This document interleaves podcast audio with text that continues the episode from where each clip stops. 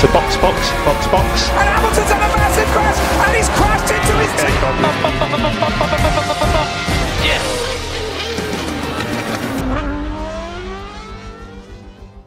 Herkese merhaba. Podstop Podcast'in 5 kırmızı 1 yeşil serisinde bugün her zaman olduğu gibi Deniz, Halil ve ben Burak birlikteyiz. Deniz, Halil selam, hoş geldiniz. Selam, hoş bulduk. Selam, merhabalar. Bugün Macaristan Grand Prix'sini konuşacağız. Sezonun aslında beklenen yarışlarından birisi olmuyor hiçbir zaman Macaristan. Çünkü geçiş imkanının çok sınırlı olduğu, pistin çok dar bölümünün olduğu ve özellikle pole pozisyondan başlayan pilotların yüksek ihtimalle yarışı önde bitirdiği bir pist olarak dikkat çeken Macaristan Grand Prix'si e, bu sene inişli çıkışlı farklı senaryolarıyla birlikte bazen keyifli bazen sıkıcı bir şekilde ilerledi. Bence fena değildi. Belki ilk yarıştan sonra birazcık böyle tempoyu düşürmüş gibi hissettirdi bazı noktalarda ama en azından beklentisi yüksek bir yarıştı diye düşünüyorum. Katılıyorum. Yağmur olması öncesinde tabii bizi birazcık heyecanlandırdı kimilerini. Çünkü yağmurda biraz daha geçiş kolay oluyor tabii bu pistte. Ama tabii yarış başında o beklediğimiz yağmur ufak tefek atıştırsa da ama yine de standart bir Macaristan Grand Prix'sinden bir tık daha keyifli oldu diyebiliriz bence. Ben de katılıyorum. Yarıştan sonra okuyup bir şeyler bakınırken gözüme iki tane fotoğraf ilişti bununla ilgili. Ee, bir tanesi biraz sonra daha derinlemesine konuşacağız ama Verstappen'in o aracının onarıldığı sırada mekanikerlerin arabanın üstüne çullandığı böyle 15-20 kişinin e, aracı toparlamaya çalıştığı bir fotoğraf vardı. Bence günün karelerinden bir tanesi oydu. Bir diğeri de fark etmişsinizdir bazı virajlarda ünlü sporcuların e, videolarının yayınlandığı işte tezahüratların ve desteklerinin olduğu bazı videolar e, yayınlanıyordu. Orada e, bir tanesinde Rosberg Bottas'ı bir şekilde tezahürat ediyor. Bottas'a destek veriyor. Eski takım arkadaşı aynı zamanda da eski düşmanı Hamilton'a karşı çok manidar bir kare olmuş. O ilgimi çekti. O fotoğrafı ben de gördüm ya öyle güzel denk gelmiş ki tam Bottas viraj alırken arkadan Rosberg hani böyle hadi dermiş gibi ellerine böyle kavuşturmuştu, yumruk yapmıştı. Ee, yani sezon sonunda sezon nasıl geçti fotoğraflarından birisi olmaya aday bir fotoğraf olabilir. Bakalım bundan sonraki dönemlerde bunun gibi farklı özel kareler yakalanacak mı ama e, güzel karelerdi gerçekten yani. Sosyal medyada da onunla ilgili çok güzel caps'ler vardı aynı zamanda bir de sonra yaptıkları. Ha değil mi? O kareyi değiştirmişler, farklı farklı fotoğraflar falan koymuşlar. Sosyal medya boş durmamış yani. Roberto Carlos da vardı abi. O da bayağı bir Formula 1 fanı. O da çıkıyordu. 2-3 kere ben de onu gördüm. Hatta ilk onu gördük galiba. Ben de onunla gördüm o kareyi ilk sanırım. Doğru doğru öyleydi. İstersen sıralama turlarıyla başlayalım. Yani sıralama turlarında dikkat çeken aslında 3-4 tane konu vardı. Birazcık onların üzerinden geçelim. İlk akla gelen şey bence bu sezon biraz daha sıralama performans daha farklı olan Williams'tı. İki aracı birlikte Q2'ye çıkarttılar. Bu çok alıştığımız bir senaryo değildi son birkaç yıldır. E, o yüzden onları da özellikle finansal anlamda bu kadar zor bir sene geçirirken Q2'de görmek bence güzeldi. Çünkü takımın işte satılacak mı, yatırım mı alacak, şu mu olacak, bu mu olacak konularının arasında bunun gibi başarı yakalamaları bence çok değerliydi. Ben o anlamda Williams'ları beğendim bu sıralama turlarında. Ben de aynı taraftan düşünüyorum. E, yatırımcı arayan bir takımın Böyle bir tablo çiziyor olması bence çok umut vaat edici. Biz Williams'ın geleceği ne olacak falan diyoruz. 2018'den bu yana ilk defa iki aracı birden Q2'de e, gördük Williams'ta. E, ilerisi için bize güzel şeylerin olabileceğini gösteriyor bu tablo. Bunun yanında Racing Point hızını konuşturdu. Yine yani Mercedes eksi bir e, konumunda ilerlemeye devam ediyorlardı. Sıralama turlarında da çok iyi bir performans gösterdiler ve 3-4'ü aldılar yani ikinci sırayı kapattılar. Birçokları artık zaten hafta içlerinde de çok konuşuluyor Racing Point. Ne kadar hızlı olduğuna yönelik birçok konuşma oluyor. Hani bu kadar da olmaz. Gerçekten böyle mi olacak? Tüm sezon böyle devam edebilecek mi? Yarış performansını geliştirebilecekler mi derken bence sıralamada harika bir iş çıkarttılar ve Perez Stroll ikilisi 3-4'te başladı. Benim tahminim biz ilerleyen günlerde bunu bu şekilde görmeye devam edeceğiz gibi geliyor. Yani hiçbir tereddütleri yok çünkü kendilerine olan özgüvenleri de ciddi anlamda arttı. Bu anlamda onları ilerleyen günlerde sürpriz podyumlarla ya da şansları da yaver giderse yarış galibiyetleriyle de izlemeye hazırlanmaya başlamamız gerektiğini bir kere daha hatırlattılar. Ee, bilmiyorum siz nasıl incelediniz Racing Point'in bu durumunu ama e, bence gerçekten diğer takımlara ciddi anlamda korku salıyorlar ve Formula 1.5'tan Formula 1'e yükselmiş gibi hissettirdiler bana Macaristan'la birlikte. Eğer bu Renault'un yapmış olduğu FIA'ya yapmış olduğu başvuru e, sonucu olumsuz çıkmazsa dediğine çok katılıyorum. birkaç podyum almaları gerçekten çok kolay gözüküyor şu anda. Tabii biz ilk birkaç yarışta da onu konuşmuştuk. Tek tur hızları çok yüksek. Yarış tempolarına bunu katabilecekler mi diye. Ee, yavaş yavaş bunu da katmaya başladılar. Geçen yarış Perez'di. Bu yarış tekrar konuşacağız gerçi. Stroll de gayet başarılıydı. Eğer ikisi birden bu yarış tempolarını adapte edebilirlerse aracın hızını podyum görmemek içten bile değil yani. Bu arada Mercedes dışında orta hamurla Q2'ye çıkan tek takım Racing Point'ti galiba. Ee, geçen yıl burada Ferrari, Red Bull ve Mercedes takımlarının orta hamurla böyle bir zorladıklarını hatırlıyoruz. Aynı zamanda zaten çok hızlı bir araçları vardı bu hafta. Hamilton'ın da Perez 1.1 saniye gerisinde, Stroll de 0.9 saniye gerisinde Q3'ü bitirdi. Ee, bu açıdan düşündüğümüz zaman da podyum şanslarının yüksek olabileceğini düşündürüyor bana. Hatta sizce bu sene Racing Point'ten bir podyum görür müyüz? Daha doğrusu göreceğimiz büyük bir ihtimal ama bunu e, hangi pistte izleriz? Bir fikriniz var mı? Ya ben şöyle düşünüyorum. Aslında ilk söylediğinle başlayacağım. Ee, orta yumuşaklıktaki lastik tercihi bence bir riskti onların açısından ama bu kumarı oynadılar. Ee, tek şanssızlıkları yarıştan önce pistin ıslak olması, yağmur yağması ve e, bunu kullanamamaları oldu. Şimdi bilmeyenler için şunu söyleyeyim. Q2'nin son hani seansında son kez tur yapıldığı zaman pilotların seçtiği lastikler e, eğer ilk 10 sırada yer alıyorlarsa yarışa da o lastikle çıkmak durumundalar. Sadece yağmur gibi durumlarda bunu değiştirebiliyorlar. E, ve bu yarışta da böyle bir durumla karşılaştık. Tüm pilotlar yağmur lastikleriyle daha doğrusu geçiş lastikleriyle gridde yer aldı. Dolayısıyla o medium stratejisini yarışta tam olarak uygulayamadılar. Çünkü yarışta birazdan konuşacağız. Herkes pit stop yaparak pist kuruduktan sonra tekrardan normal kuru hava lastiklerine geçti. O anlamda eğer yarış başladığında pist kuru olsaydı, yağmur yağmasaydı orta lastikle onları da daha farklı bir stratejide de izleyebilirdik diye düşünüyorum. Pit stop'taki zaman kayıplarıyla karşı karşıya kalmazdık. Ben de yani Racing Point'in bu sene kesin bir podyum göreceğine inanıyorum. Ama bunun hangi pistte olacağını düşünmek için biraz daha işte takvimin daha da çok şekillenmesi gerekecek diye düşünüyorum. Ama ben e, Silverstone'da bir adım atabileceklerine inanıyorum. Çünkü Britanya Grand Prix'si çok hızlı bir Grand Prix. Çok hızlı virajların olduğu, geçiş imkanlarının da olduğu bir yer. O yüzden eğer sıralamada Macaristan'daki gibi güzel bir pozisyon elde ederlerse ve hani yağmur veya bir diğer farklı doğa olayları gibi bir durumla karşı karşıya kalmazlar da doğru bir stratejiyle giderlerse ben çok geç kalmadan bunu hemen araya sıkıştırabileceklerini düşünüyorum. E, bunun dışında sıralamada dikkat çeken birkaç tane daha olay vardı isterseniz onları da konuşalım. E, birincisi bu sene e, Ferrari motorunun da zaten bu kadar kötü olmasıyla birlikte Ferrari'nin motor sağladığı takımlarda da benzer performanslar vardı ama Alfa Romeo gerçekten çok kötüydü.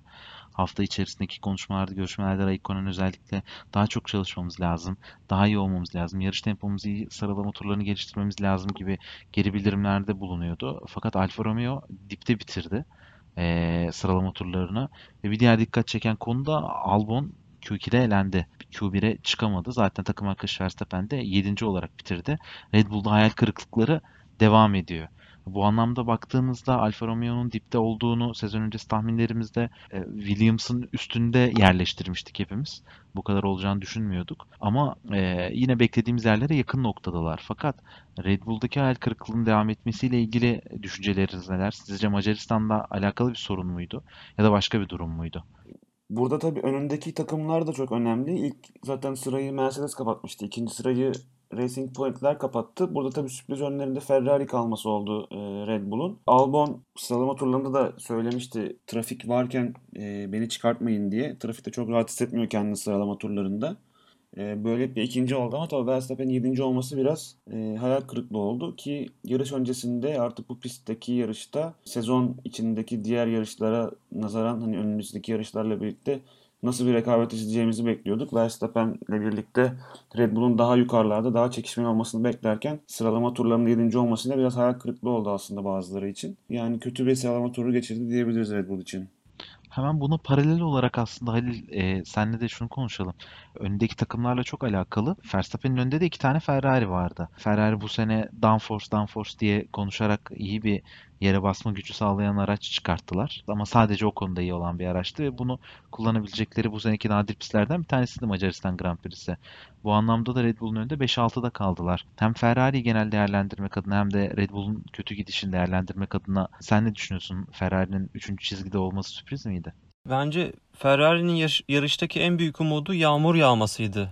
Araçtaki güç performansından dolayı zaten ekstrem bir durumda öne çıkmayı planlıyorlardı. Sıralama performansları yani tek turdaki performansları iyiydi ama e, yarış temposunda geriye düşeceklerini muhtemelen tahmin ediyorlardı. Yağmur ihtimaline karşı da farklı stratejiler denediler. Fakat bunun işe yaramadığını e, Leclerc'te gördük. Red Bull ise yarış hafta sonu boyunca problemler yaşadı. Hazırladıkları paket ve yarış setupları onları sıralamalarda hep hayal kırıklığına uğrattı. Üstüne Verstappen yarıştan önce süspansiyon kırarak mekanikerleri bayağı bir terletti. Buna rağmen hafta sonundan en kazançlı çıkan takım bence Red Bull oldu diye düşünüyorum. Red Bull burada yani yarış başı ile yarış sonu arasında tabii düşünceler, planlar, stratejilere göre bence de kazanç çıkanlardan bir tanesiydi. Ama burada en önemli bence hani hakkını vermemiz gereken konuda Mercedes oldu. İlk sırayı kapattılar. İki pilot arasında gerçekten çok çok az bir fark vardı. Yani saniyenin onda biri kadar falan bir farkla ayrıldılar.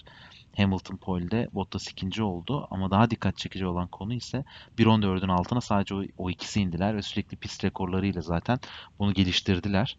Ee, bu anlamda Mercedes dominasyonunun artık ne seviyede olduğunu net bir şekilde gördük. Çünkü yani Macaristan gibi bir pistte e, üçüncü ile ikinci ile üçüncünün arasında 0.8 saniye birinci ile üçüncünün arasında 0.9 saniye fark vardı. Bu bayağı e, Bottas'ın ilk Avusturya Grand Prix'sinden sonra söylediği gibi farklı bir ligde yarıştıklarını gösterdiler. E, ve bana bu Macaristan'da bu sonucu almaları şunu hissettirdi. E, biz önümüzdeki günlerde, önümüzdeki yarışlarda bu performansları onlara yakın olan rakipler kendilerini geliştirmezse e, görmeye devam edeceğiz gibi hissettirdi. Mercedes birazcık masaya yumruğunu vurdu gibi e, yorumladım bu sıralama turlarını. Startta eğer Bottas hata yapmasaydı muhtemelen bu yarışın dublesini de kazanabilirlerdi diye düşünüyorum. Kesinlikle öyle olurdu. Hem de bu yorumunla birlikte isterseniz yarışa geçelim. Birazcık startı konuşalım. Start öncesine aslında hızlıca bir gidelim. Verstappen'in kazası herkes için şok oldu. Tam yarış öncesi ne oldu ne bitti diye onlara bakmak isterken bir baktılar ki 7. sırada hummalı bir çalışma var. Verstappen pilotların yerini alması için attıkları boş turda ıslak bölümden geçerek aracın kontrolünü kaybetti ve bariyerlere çarptı. Ee, ve sol ön süspansiyonu kırdı. Buradan kurtuldu. Bence ilk önemli olan eşik oydu e, oradaki çakıldan kurtulup tekrardan grid'e gidebilmesiydi. Ve grid'e gittikten sonra da yanlış bilmiyorsam beyler 10 dakikada falan teknik ekip e, solon süspansiyonu düzelttiler, tamir ettiler. E, ve sonrasında yarışa yani formasyon turuna hazır hale getirdiler. İsterseniz buradan başlayalım. Verstappen'in geçtiğimiz yıllarda daha genç olduğu zamanlarda bu tarz acemiliklerini görüyorduk ama bu durum sizce bir acemilik miydi ya da daha farklı bir baskı mı vardı üstünde? Farklı bir konsantrasyon mu vardı? Dikkatini mi kaybetti? Neden böyle bir durumla karşılaştık? Bence tamamen konsantrasyon kaybı aslında burada yapmış olduğu hata. Çünkü yani bu gerçekten kabul edilemez bir hata. Söylediğin gibi çok şanslı. Aracı oradan çıkartabilmiş olması da gerçekten çok büyük şans onun için. Ve aslında mesela süspansiyon kırdı falan diyoruz ama süspansiyon arızası aslında daha doğru kelime olabilir burada. Ee, çok ciddi boyutta mıydı bilemiyoruz tabii ki de onu ama aracı oradan çıkartıp götürürken en azından aracın lastiğinin düz bir şekilde gittiğini görebildik o kısımda. Eğer oradan aracı çıkartamasaydı ya da eğer lastik e, sağa ya da sola bakıyor olsaydı, aracı götüremeyecek durumda olsaydı işler onun için bu hafta sonu çok daha kötü gidebilirdi. Dediğin gibi 15 dakika önce galiba oraya yerleştiriyorlar ve kurallar gereği de 5 dakika öncesinde lastiklerin takılı olması gerekiyor. Yani arada yaklaşık bir 10 dakikalık zaman var zaten. 10 dakikada e, mekanikerlerin gerçekten büyük bir özverisiyle aracı hazır hale getirdiler. Ki biz hatta araç oldu mu, gidecek mi, hazır mı, performans kaybı mı olacak mı derken Adam startta resmen zıpladı yerinden ya. Ekstra bir şey bile yapmış olabilirler orada. Öyle bir tezgah bile olabilir yani bu. Red Bull'la ilgili ben de şunu eklemek istiyorum. Red Bull'un bu seneki aracı RB16'nın ne kadar dengesiz olduğunu son 3 yarıştır sürekli pilotların telsiz konuşmalarından özellikle duyuyoruz. Ve bu yarış için de istedikleri ayarları bir türlü yakalayamadılar. Dolayısıyla pilotlar araca çok fazla güvenemediği için de aracı zorlamaktan çekiniyorlar ve hani bu tarz hataların ortaya çıkmasında da aslında e, en büyük faktörlerden bir tanesinin bu olduğunu düşünüyorum. Tabi Deniz'in söylediği gibi orada pilotaj hatası ve biraz daha e, odaklanmayla ilgili bir sıkıntı olduğu belliydi ama onun dışında araçla ilgili de problemlerin öne çıktığını görüyoruz bu sene. Şunu bir kendi kendime bu olayı duyunca onu düşündüm, yorumladım. İşte sene başında Mercedes o kadar iyi değil mi? Dayanıklık sorunları mı yaşıyorlar? Bunların üstesinden gelemeyecek diye konuştuğumuz dönemlerde birçoklarının şampiyonluk adayı olarak yani sürpriz şampiyonluk adayı olarak Verstappen'i gösterdiği bir sezona başladık aslında. O da hep buna göre konuştu. Red Bull'la sözleşmesini yeniledi. Takıma güveniyorum. Ee, hep buradayım. Elimden gelen en iyisini yapacağım. Red Bull bana kazanacak bir araç verecek gibisinden şeyleri konuştuktan sonra Verstappen'in hala bu dönemde böyle bir hata yapması bence bu düşünceleri de birçoklarının tekrardan gözden geçireceği anlamına gelebilir. Ki zaten yarış sonunda Christian Horner yaptığı açıklamada takım patronu Verstappen büyük bir hata yaptı ama neyse ki yarış performansıyla kendini affettirdi şeklinde yorum yaptı. Yani bu bana şunu hissettirdi. Yarışta beklenilen startı alamayıp iyi bir pozisyon yakalamasaydı ve daha geride kalsaydı eminim yarış sonunda bu konu e, hem Formula 1 medyasında hem de takım içerisinde çok ciddi anlamda konuşulacaktı. Daha çok üstüne gelinecekti. Verstappen o anlamda yarış performansıyla birazcık oradaki sorunları da halının altına e, süpürmüş gibi oldu diye düşünüyorum. Öyle hissediyorum. Start'a geçelim. Start'ta pist hala ıslaktı. Yani tamamı değil ama belli bölümleri ıslaktı. Herkes geçiş lastiğiyle başladı. Fakat tüm bunların arasında Hamilton inanılmaz bir start aldı. Zaten daha ilk viraja gelmeden ciddi anlamda farkı açtı. E, hem pistin temiz noktasından kalkmış olmasının tabii büyük bir avantajı vardı. Hem de ikinci sırada yer alan Bottas'ın Fodepar'lı kalkışı onu biraz geride bıraktı. Onun geride kalmasıyla e, onun arkasında kalan ikinci sıradaki pilotlar kendilerine pozisyon bulmaya çalıştılar ve birden e, grid genişlemeye başladı. Arka arkaya giden pilotlardansa daha geniş bir start izlemiş olduk. Ve burada da farklı fırsatlarla karşı karşıya kaldık. İşte Verstappen dışarıdan geldi. Racing Point'ler doğru yer alamadılar, doğru sıra alamadılar. Ferrari'ler birden biraz daha genişleyip solla yer bulmaya çalışırken kendilerini sağda buldular. Ee, daha kirli kısımda. O onları etkiledi. Siz nasıl gözlemlediniz startı? Dediğin gibi Hamilton gerçekten uçtu. Aracın arkasında arka, arkayı gösteren kamerasından izlediğimizde startı bunu daha da iyi anlıyoruz orada. Tabii onun kalktığı tarafın e, biraz daha avantajlı olmasında bunun büyük faydası var ve Bottas'ın e, yavaş kalkması sonucu arkası tamamen karıştı zaten. Yavaş kalmak durumunda kaldılar. Ama e, bu yavaşlama ve bu kaosa rağmen bir kazaya bir temas çıkmaması en önemli nokta oldu bence start tarafında. Ben de Bottas olayının biraz altını çizmek istiyorum. Bottas'ı bu sene hep anlatırken şampiyonluk için ağır bir baskı hissedebilir, hissediyor olabilir diye düşünmüştük. Özellikle de ilk yarışlarda zaten klasmanda almış olduğu puanla beraber biraz Hamilton'ın da önünde bir pozisyondaydı ve aynı zamanda şampiyonluk için ağır bir baskı var bence üzerinde. Mercedes'in sürekli Bottas'ı ikinci pilot olarak görüp ve ardı ardına bir senelik anlaşmalar yapıyor olması onu daha fazla tetikleyen bir unsur olabilir. Startta çok daha iyi bir kalkış yapmayı hayal etmişti ama beklediği gibi olmadı. Ee, zaten Bottas'la ilgili de zayıf olarak bulduğumuz, e, eleştirdiğimiz yön bu baskı altında çok iyi olmadığını daha önce de defalarca konuşmuştuk sizlerle.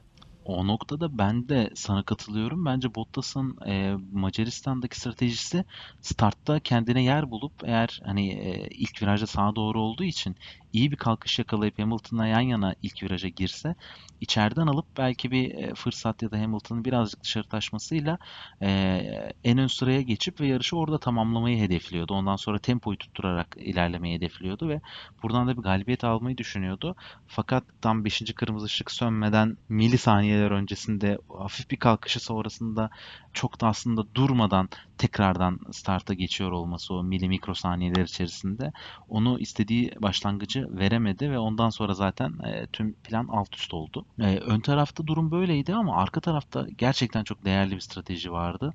O da Haas'ın yarıştan önce pistin kuru olduğunu ya da çabuk kuruyacağını öngörüp pitten yarışa başlaması direkt olarak lastiklerini değiştirmesi bence çok önemliydi. Bu haftaki e, biz takip edenler Twitter'da haberlerimizde de görmüştür. Takım patronu Günter Steiner bu stratejiye Haas'ta koronavirüs önlemleri doğrultusunda daha önceden bu şüpheyi yaşamış ya da hastalık geçirmiş bir çalışanının merkezden yarışı izlerken verdiği yönlendirme doğrultusunda bu stratejiye geçtiklerini söyledi. Ve Haas bunun ekmeğini çok iyi yedi. Yarışta ilk turdan sonraki pitlerde birden kendilerini ön sırada buldular. Yanlış hatırlamıyorsam 3-4 oldular bir süre yarışı öyle devam ettirdiler. Ve bu da aşağıdan başlayan bir takım için e, ön tarafta e, uzun süre kalma şansı sağladı. Magnussen de çok mutluydu zaten o da yarıştan sonra. Daha sonrasında geriye düşeceğimizi biliyorduk ama e, ön sıradaki takımlarla birlikte yarışmak, o turları atmak inanılmaz keyif verdi. Stratejimizden çok mutluyuz, çok memnunuz dedi hem bu Haas'ın stratejisini hem de e, hemen ikinci turdan itibaren hatta ilk turun sonundan itibaren neredeyse pistteki o biriken suyun e, geçiş lastikleriyle bir an önce dışarı atılıp kurumaya başlamasıyla tüm pilotların pite gelmesini böyle hepsini bir genel e, değerlendirecek olursanız e, yarıştaki stratejileri her şeyi nasıl değiştirdi, gidişatını nasıl etkiledi sizce? bir kere kesinlikle arkada kalsalardı yani normal yerlerinde devam etselerdi yarışa yarışın stratejisi çok daha farklı olabilirdi yarışın gidişatı. Çünkü 3-4 kalmaları arkasındaki pilotları çok yavaşlattı. Bu zaten ilk iki pilotu çok araya açmalarını sağladı diyebiliriz. Bottas o, o, o arkada kalması zaten Bottas'ın büyük zaman kaybetmesine e, neden oldu bu sürede. Haas'ların haricinde Kiat pist üzerinden bu geri bildirimi veren takıma tek pilot oldu galiba. Takım radyosundan e, onun e, anonsunu duyduk. Diğer pilotlar da vermiş olabilir belki ama bize gelmedi o bilgi. Pist üzerinden de yani bizim hep e, çok aslında beğen, beğenmediğimiz diyelim e, Kiat'ın böyle bir geri bildirim vermesi de çok e, değerli aslında ki yarışı orada 11. bitirdi yanlış hatırlamıyorsam. Eğer Haas'ların yanına yani 3. ve 4. sıraya bir de atıyorum Kiat'ı ekleseydik start sonrasında belki Haas'lar kadar geri düşmeyip e, ilk 5'te ilk 6'da görebilirdik belki Kiat'ı daha düzgün bir strateji devam etseydi. Onlar da büyük bir şansı teptiler diyebiliriz gerçi burada. Tabii bir de burada bu kararı alabilmek için e, gridin arkasından başlamak gerekiyor ki Andreas Seidel da McLaren tarafında e, bu stratejinin onların da aklına geldiğini fakat hani zaten ilk onda başladıkları için pist üzerine geçişler yapmayı planladıklarını bu sebeple böyle bir strateji uygulamadıklarını söyler ki makul bir düşünce bu da. Zaten aracınız 7. 8. atıyorum ya da 10.luğa kadar bir sıradaysa yani Q1'e kaldıysanız sıralama turlarında Q3'e e, bu taktiği uygulamanız çok mantıklı değil zaten. Ama dediğim gibi eğer kalmasalardı 3. ve 4. sırada yarışın gidişatı çok daha farklı olabilirdi başlardaki farklar çok açılmayabilirdi ki zaten e, bir onlar e, tren çekiyorlardı bir de arkada Leclerc treni vardı. E, bu iki tren yarışın gidişatını bayağı e, değiştirdi diyebiliriz. Burada ikinci turdan itibaren herkes pite girmesiyle bu sefer de pitte bir trafik oluştu. Ee, ve benim yani aslına bakarsanız ya kendimi Formula 1 pilotu olarak görsem en çok endişe edeceğim durum bu olurdu. Hem güvenlik aracı dönemlerinde hem bunun gibi yağmur dönemlerinde pitte oluşan trafik gerçekten çok büyük avantaj sağlayabileceği gibi pilotları çok büyük tehdit de yaratıyor. Doğru zamanda giriş çıkış yapabilmek e, büyük bir önem taşıyor ki burada Vettel mesela ciddi anlamda zaman kaybetti. Pite girip aslında doğru lastik seçimi yapmaya başlamıştı fakat tekrardan yola çıkamadı pit yoluna çünkü birçok araç vardı önüne gelen. Dolayısıyla bu anlamda da bir sorun oldu, sıkıntı oldu.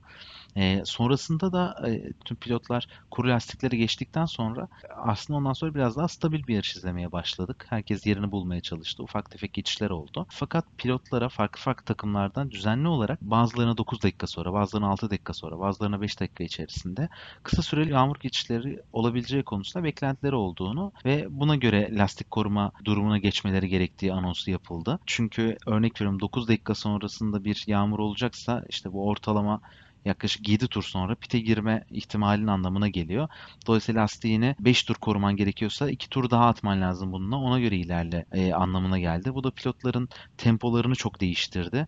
E, ve senin de Deniz bahsettiğin gibi e, gerçekten Haas'ın orada 3-4'te kalması en çok Mercedes'in işine yaradı. Zaten tempolarını tutturamayan pilotlar bir de yağmur beklentisiyle farklı bir tur zamanları hedeflemeye başladılar. Ve bundan sonra da Leclerc treni başladı. Haas arkası treni başladı. Ufak tefek burada geçişler oldu. E, ama bir türlü o tempo oluşamadı ve Mercedes bundan çok iyi bir şekilde faydalandı ve kendini ön sıralara attı. Verstappen'le birlikte. Burada belki konuşabileceğimiz şeylerden bir tanesi Lökler'in yağmur ihtimaline karşı fazladan tur atması olabilir. Ee, aslında kaybedecek çok da bir şeyleri yoktu o şartlarda ama şans gülmedi Ferrari adına. Ee, düşündüğümüz zaman alınabilecek bir risk miydi? Ee, bence bu yarış alternatifleri düşünüldüğü zaman alınabilecek bir risk olarak görüyorum. Sizler nasıl düşünüyorsunuz bilmiyorum ama. Ya zaten en büyük sıkıntı yumuşak takmaları oldu. Yani neden yumuşak taktılar zaten onu anlayamadık. Bu pist üzerinde E, Evet abi ya. yere basma kuvveti istenen bir pist. Zaten lastikleri çok tutamıyorsun. Çok fazla koruyamıyorsun. Zaten yağmur olmasa en e, uygun e, lastik stratejisi yumuşakla başlayıp e, o bittiğinde sert takıp tek pit stopla bitirmekken ya muhtemelen şöyle düşündüler. Hani biz yumuşak lastiklerle birkaç tur atalım hızlı. Herkes yumuşak takıyor biz daha akıllıyız. Zaten yarım saniye daha hızlı gideriz herkesten. Yaklaşırız öne. Bir de yağmur patlatsalar "Ö, önceden gireriz falan gibi saçma sapan bir şey düşündüler muhtemelen. Ki Allah'tan Vettel'le de söylediklerinde Vettel kabul etmedi. Orta hamuru taktı. Yani Leclerc'in çaylaklığına geldi diyelim. E, kabul etti ve bunu taktı. Yani zaten o verilen karar çok hatalı. Sonrasında "Hadi yağmur geldi gelecek. Adam diyor ki ya gelmiyor arkadaş yağmur falan yok yani. Yağmur yok piyasada diyor. Alın beni artık falan. Zorla zaten pit stop'a girdi o da. Her iki şeyde pit duvarının büyük hatası var bence. Vettel bu konuyu ilk defa yapmıyor. Daha önce de yapmıştı. Geçen seneki Almanya'da da hatırlarsanız. Kendi bayağı böyle parmağını falan kaldırıp yağmurun ve rüzgarın yönünü belirleyip şimdi bunu takacağız, şimdi şunu yapacağız deyip bayağı bildiğin takım patronculuğu oynamıştı. Ve yine yani aslında e, bu konuda ne kadar tecrübeli olduğunu bir kere daha hissettirdi. Ve buradaki farkı yarattı. Ya bence zaten konuya şöyle bakabiliriz. E, yan yana başlayan iki pilottan büyük bir geçiş olmayan bir yarışta, benzer tempoda ilerleyen bir yarışta Vettel 6. bitirirken Leclerc 11. bitirdi. Yani bu net bir şekilde aslında bu seçimin nasıl bir fark yarattığını gözler önüne serdi. Ben de katılıyorum. E, Leclerc yani takımın bir türlü ikna olmamasından dolayı soft ile devam etti. Ya burada bir diğer dikkat çekici konu bence hani Leclerc'in pist üzerindeki hareketleriydi. İşte Norris'le olan bir mücadelesi var zaten hatırlarsanız dıştan gelip e, onu geçmeye çalışıyor. Uzun süre yan yana devam ettiler. Bu anlamda Leclerc e, bu araca rağmen pist üzerinde yapabileceklerinin maksimumunu yapmaya çalışıyor. Kötü lastikleri olduğu zaman da uzun süre geçilmeyerek Deniz'in de söylediği gibi arkasında bir tren oluşturdu. Yani Leclerc yıllar geçtikçe, yarışlar geçtikçe geçilmesi kolay olmayan bir pilot olduğunu tekrar tekrar kanıtlıyor bence. Bu anlamda nasıl buldunuz bu mücadeleyi ve Leclerc'in savunmasını? Zaten lastik farkına rağmen iki turluk bir macerada böyle bir geçiş yapabilmesi Leclerc adına büyük bir artı yazıyor bence. E, 32. turda dıştan geçmeyi denemişti ama olmayınca 33. turda bunu gerçekleştirebildi. Ama sadece lastik değil zaten yarışın artık sonlarına doğru aracın çok dengesiz olduğuna da söyledi pit duvarına. Yani hani araç çok dengesiz dedi bu sadece lastiklerle alakalı değil. Ee, bir de çok duygusal genç olmasının da etkisi var. Hani araç kötü gittiğinde yanlış seçim yaptıklarında vesaire eğer geriye doğru gidiyorsa artık psikolojik olarak yarışın geri kalanında bunu çok toplayamadığını da görebiliyoruz artık. Tabii bu zamanla piştikçe bunu muhtemelen e, üzerinden atacaktır ama o zaten yarışa yumuşak lastik kararıyla beraber tamamen havlu atmıştı. Çünkü herkes geçmeye başladı. E, pite artık içeri alın dedi vesaire. Zaten orada yarış onun için bitmişti. E, puan da alamadı zaten ama e, onun için kabus gibi bir hafta sonu diyebiliriz bence. Bence orada dikkat çeken bir diğer konu da Sainz'ın Leclerc'i bayağı uzun süre kovalaması oldu. Yani o da ister istemez niye bu performans ya da işler olumsuz gittiğinde bu durumda kaldım diye düşünmesinin ve düşmesinin daha önemli olan etkenlerinden bir tanesi de ben Ferrari ile neden buralardayım, daha önde olmam lazımdı düşüncesi ona çok hakim oluyor. Birkaç turda Sainz zaten ensesindeydi ve sürekli o sıkıştırdı. O da belki gelecek yıl için ona da böyle bir e, sinyal çakmış olabilir. O da bunun gibi bir durum hissetmiş olabilir diye düşünüyorum. Onunla yapmış olduğu mücadeleden ve ilk fırsatı bulduktan sonra Sainz'ın Leclerc'e daha kolay bir şekilde geçişinden diye düşünüyorum. Sonrasında zaten aslında yarışın genel heyecan grafiği biraz parabolikti. Yüksek başladı, daha sonra yavaş yavaş düşmeye başladı. Sonlara doğru da tekrardan yükselmeye başladı. Buradaki en önemli konu Bottas çok uzun süre Verstappen'i takip etti. Üçüncü sırada yaklaşamadı, bir türlü geçemedi. Biraz yaklaştı, geçiş imkanı olacak, zorlayacak derken bir türlü o fırsatı yakalayamadı. Verstappen orada iyi arkasında tuttu, iyi zorladı. Ve sonrasında sürpriz bir kararla Bottas geçtiğimiz yıl yine aynı yerde Macaristan'da Hamilton'ın yaptığı gibi 50. turda pite girdi. O zaman da Hamilton yanlış hatırlamıyorsam 49'da pite girmişti. Verstappen önündeydi, liderdi. Onu geçmek için böyle bir hamle yapmıştı. Bottas da bu sefer 50. turda pite girdi ve sert lastiklere geçti. Ee, hiç kullanılmamış sıfır set bir sert lastiği vardı. Ona geçti ve daha sonrasında hızlı turlar atarak Verstappen'i avlamaya çalıştı. Son turlarda 0.6 saniyeye kadar fark düştü ama hiçbir net geçiş fırsatı yakalayamadı. Bu süreç bile birçok Formula 1 medyası tarafından da o beklenilen yorumları tekrardan almasını sağladı. Çünkü geçtiğimiz yıl Macaristan'da Hamilton bu taktiğe geçip Verstappen'i geçerek yarışı kazandığında Toto Wolff'ün telsizden bir konuşması vardı. Bu harika bir taktikti, çok harika bir şeydi ama biz bunu sadece ve sadece senin gibi bir pilotla başarabilirdik e, yorum yapmıştı. Hamilton da orada ekibe teşekkür etmişti. Burada da bunun tam tersini görmüş olduk. Gerçekten sadece Hamilton gibi bir pilotla bunun gibi stratejiler uygulanabiliyormuş demek ki Mercedes'te olsa. Bottas bunu başaramadı. Siz bu e, stratejiyi ve bu pist üstü mücadelesini nasıl yorumladınız? Bottas belki de geçen yılki tabloya göre 1-2 tur daha şanssızdı bu konuda. Çünkü 49 ya da 48. turda falan Hamilton'ın pite alındığını hatırlıyorum geçen yılki Macaristan yarışında. Yanı sıra en hızlı turları atarken zaten orta lastiğin de aslında en verimli olabilecek e, dönemini birazcık törpülemiş oldu. Dolayısıyla başta hepimiz şey düşündük. Acaba geçen yılki sahneyi tekrar izleyebilecek miyiz? Son birkaç turda bir mücadele görebilecek miyiz diye. E, bunun sebebi de Bottas'ın çok fazla zorluyor olmasıydı. Ancak yaklaşık bir 10-12 tur geçtikten sonra Bottas'ın temposunun düşüp Verstappen'in tekrar yükselişe geçtiğini gördük. Burada Red Bull tarafı da lastik korumaya, temposunu düşürmeye başlamıştı. Zaten hatırlarsanız yarışın sonlarına doğru bir telsiz konuşması oldu ve tekrar zorlayabildiğin kadar zorlayabilirsin, eski tempona ulaşabilirsin diye komut geldi. Bu da aslında olayı biraz özetliyor. Ee, yarışı konuşurken aslında atladığımız bir nokta var. Bunu söylemek çok e, acı olsa da Mercedesler ya da hatta Red Bull'lar da Ferrari'lere tur bindirdiler aslında ve e, sadece Ferrari'ler değil birçok pilota e, yol üstünde çok fazla tur bindirme gerçekleşti bu yarışta. E, burada Bottas'ın büyük dezavantajlarından biri de çok zamansız bir e, tur bindirme e, dönemine denk gelmesi oldu aslında. Verstappen öndeki ekibi çok rahat geçmesine rağmen e, Bottas bu ekibi geçerken biraz zorlandı. Orada da ciddi bir zaman kaybı yaşadı aslında belki o pist üzerindeki e, tur bindirmeler tarafında biraz daha şansı yaver gitseydi ben ufak bir şansı olabilirdi diye e, düşünüyorum şahsen. Çok iyi yorum bence. Çünkü zaten pist geçişe uygun olan bir yer olmadığı için her ne kadar tur bindirildiği zaman yol verme şansı da olsa o esnada geçiş yapılan tur bindirilen pilotlar arasında da bir mücadele olduğundan o kadar kolay fırsat yakalayamadı Bottas ve hep start finish düzüne bırakmak durumunda kaldı e, tur bindirmelerine. Verstappen ondan hızlı davranıp geçtikten sonra Bottas ancak start finish düzünün sonunda ve ilk virajdan sonraki ikinci DRS bölgesinde bazı adımlar atmak durumunda kaldı. Bu da bence senin söylediğin gibi çok ciddi anlamda e, etkiledi buradaki durumu. Ama doğru bir strateji gibi görünse de kağıt üstünde pratikte bunu yakalayamadılar. Ama burada bir diğer dikkat çeken konu da Hamilton geçen sene yarışı kazanmak için yaptığı aksiyonu bu sefer Bottas'la arasındaki puan farkını bir puan dahi olsa azaltmak için son iki tur kala pite girip e, soft lastiklere geçerek en hızlı tur atması oldu. Bence bu da artık Hamilton'ın gerçekten hani efsanevi bir sürüş yapışının son adımı oldu ve son imzasını attı. Bence bunu bu mantıkla yapmadılar. Çok farkındayım. Mercedes çok mükemmelliyetçi bir takım fakat griddeki ve pistteki diğer pilotlara ve diğer takımların tamamıyla dalga geçercesine bir hareketti. Ee, ve bunu net bir şekilde de başardılar. Soft'a geçip Lewis Hamilton'a pist rekoru kırdırarak bir puan aldırdılar. Resmen imzayı atıp bıraktılar ve bu şekilde çıktılar.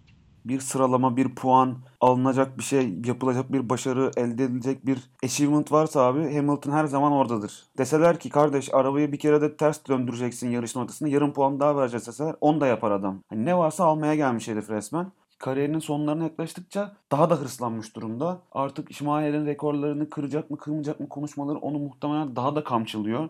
Ve bu kamçıyı gören takım daha da fazla çalışıyor. Biraz konu sapacak ama e, şeye de biraz takılmış durumdayım. Yarış öncesinde diz çökme seremonisinde bazı pilotlar katılıyorlar, bazı pilotlar diz çökmeseler de buna katıldıklarını dile getiriyorlar ama Hamilton'ın o kadar büyük bir dominasyonu var ki e, ekipleri ve takımlar ve pilotlar üzerinde. Bu konu buralara kadar geldi artık bu kadar büyümesinin sebebi de Hamilton'ın ten rengi olabilir diye düşünüyorum ben. Son dönemde Formula 1'i ayakta tutan pilotların da başında geliyor. Adam e, gerçekten bu hırsını ve bu gayretini de takdir etmek lazım gerçekten. İsterseniz yarışta zaten bu şekilde bitirdi Hamilton. Lider oldu. İkinci Verstappen, üçüncü Bottas, dördüncü Stroll ve beşinci de Albon şeklinde sıralandı yarış sonucu.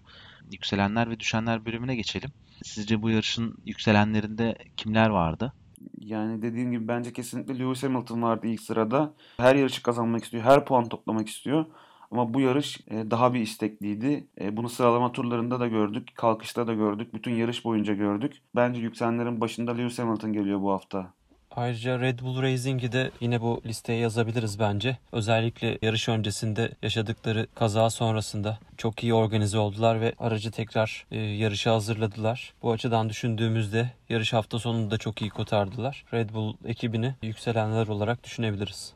Ben de bu anlamda Haas'ı eklemek istiyorum. Yani Haas'ı ve aslında Magnussen'i eklemek istiyorum. E, çünkü e, yarış öncesi stratejisiyle birlikte çok iyi bir pozisyon aldılar. E, Magnussen aslında bence mükemmel bir iş yaptı. Savunma anlamında harika bir iş yaptı. Çünkü çok net olarak kendisinden daha hızlı olan McLaren'leri ve Ferrari'yi arkasında tutması zaten önemli bir başarıydı. Oradaki tek sıkıntı 10 saniyelik bir ceza aldılar ve bundan sonrasında e, bir sıra düştü. Buna rağmen e, bir puanla kapatmış olması e, bence böyle bir strateji ve böyle bir pistte bu sonucu almış olması e, önemli bir başarıydı. Ki hani altında Leclerc, Kiat, Norris, Ocon gibi pilotlar olduğunu düşünürsek, bunların önünde tamamladığını düşünürsek e, Magnussen kesinlikle bu yarışın yükselenlerindeydi. Peki düşenlerde kimler vardı sizlerce?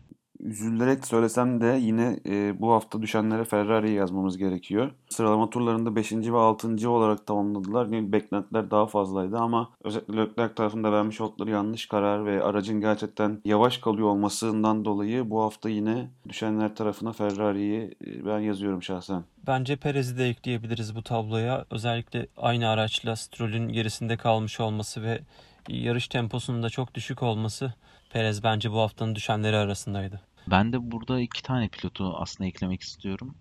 Birincisi Pierre Gasly. Pierre Gasly Q3'e kalmıştı sıralama turlarında fakat motor sorunundan dolayı. Yani bildiğim kadarıyla turbo ve MCUH'da bir sorun yaşadı. O yüzden Q3'te piste çıkamadı. Daha sonrasında tekrardan yarışta kaldı. Fakat başladığı pozisyondan çok daha iyi yerlerde bitirebileceği bir yarışı 15. turda yarış dışı kaldı. Devam ettiremedi. O anlamda düşenlerde yer aldı. Sadece bunu pilot olarak gazlemiyorum ama ekip ve aracından dolayı da bunu eklemek istiyorum. Bir diğeri de bence Latifi oldu. Şimdi Latifi'yi düşenlere koymak bazılarına çok haksızlık yapıyormuş gibi gelebilir ama aslında bugüne kadarki en iyi startlarından birisiydi onun. Yani Q2'ye kaldı. 15. sırada başladı. Aslında iyi başlayan bir yarış olabilecekti. Doğru bir şekilde ilerleyebilecekti. Fakat yanlış hatırlamıyorsam Sainz'la ufak bir temasından sonra spin attı. Ondan sonra pite girdi. Oradan çıkmaya çalıştı. Onu yaptı, bunu yaptı derken o iyi yakalamış olduğu pozisyonu sürdüremedi ve yarışı 5 tur geriden bitirdi ve sonuncu oldu. Bu anlamda Latifi için de bireysel yapmış olduğu hatalardan dolayı geride kalmasından ötürü kötü bir yarış oldu ve düşenlerde kendine bir yer ayırdı. Macaristan Grand Prix'sini de bu şekilde geride bıraktık. Bu hafta sonu yarış yok. Önümüzdeki hafta bayramda Britanya Grand Prix'si bizlerle birlikte olacak. Ee, yine heyecanlı bir şekilde bekleyeceğiz. Çok hızlı başlayan 3 hafta üst üste yarış hafta sonu izlediğimiz e, sezona bir hafta ara verdik. Daha sonrasında üst üste 2 tane Britanya Grand Prix'si izleyeceğiz. Ben bu anlamda takipçilerimize sosyal medya hesaplarımızdan, Twitter'dan ve YouTube'dan Britanya Grand Prix'sini incelediğimiz videomuzu hatırlatmak istiyorum. Daha önce eğer yarış istemeyen varsa ya da pistle ilgili, Silverstone'la ilgili detayları merak edenler varsa özet görüntülerimize ve videomuza ulaşabilirler. Deniz Halil çok teşekkür ediyorum yayına katıldığınız için. Çok keyifli bir yayın oldu. Teşekkürler biz teşekkür ederiz. Teşekkür ederiz abi süperdi teşekkürler. İlerleyen haftalarda Silverstone'dan sonra bir tane Grand Prix'sinden sonra her zaman olduğu gibi 5 kırmızı 1 yeşil serimizde tekrar birlikte olacağız. Bir sonraki yayında görüşmek üzere. Hoşçakalın. Hoşçakalın. Hoşçakalın.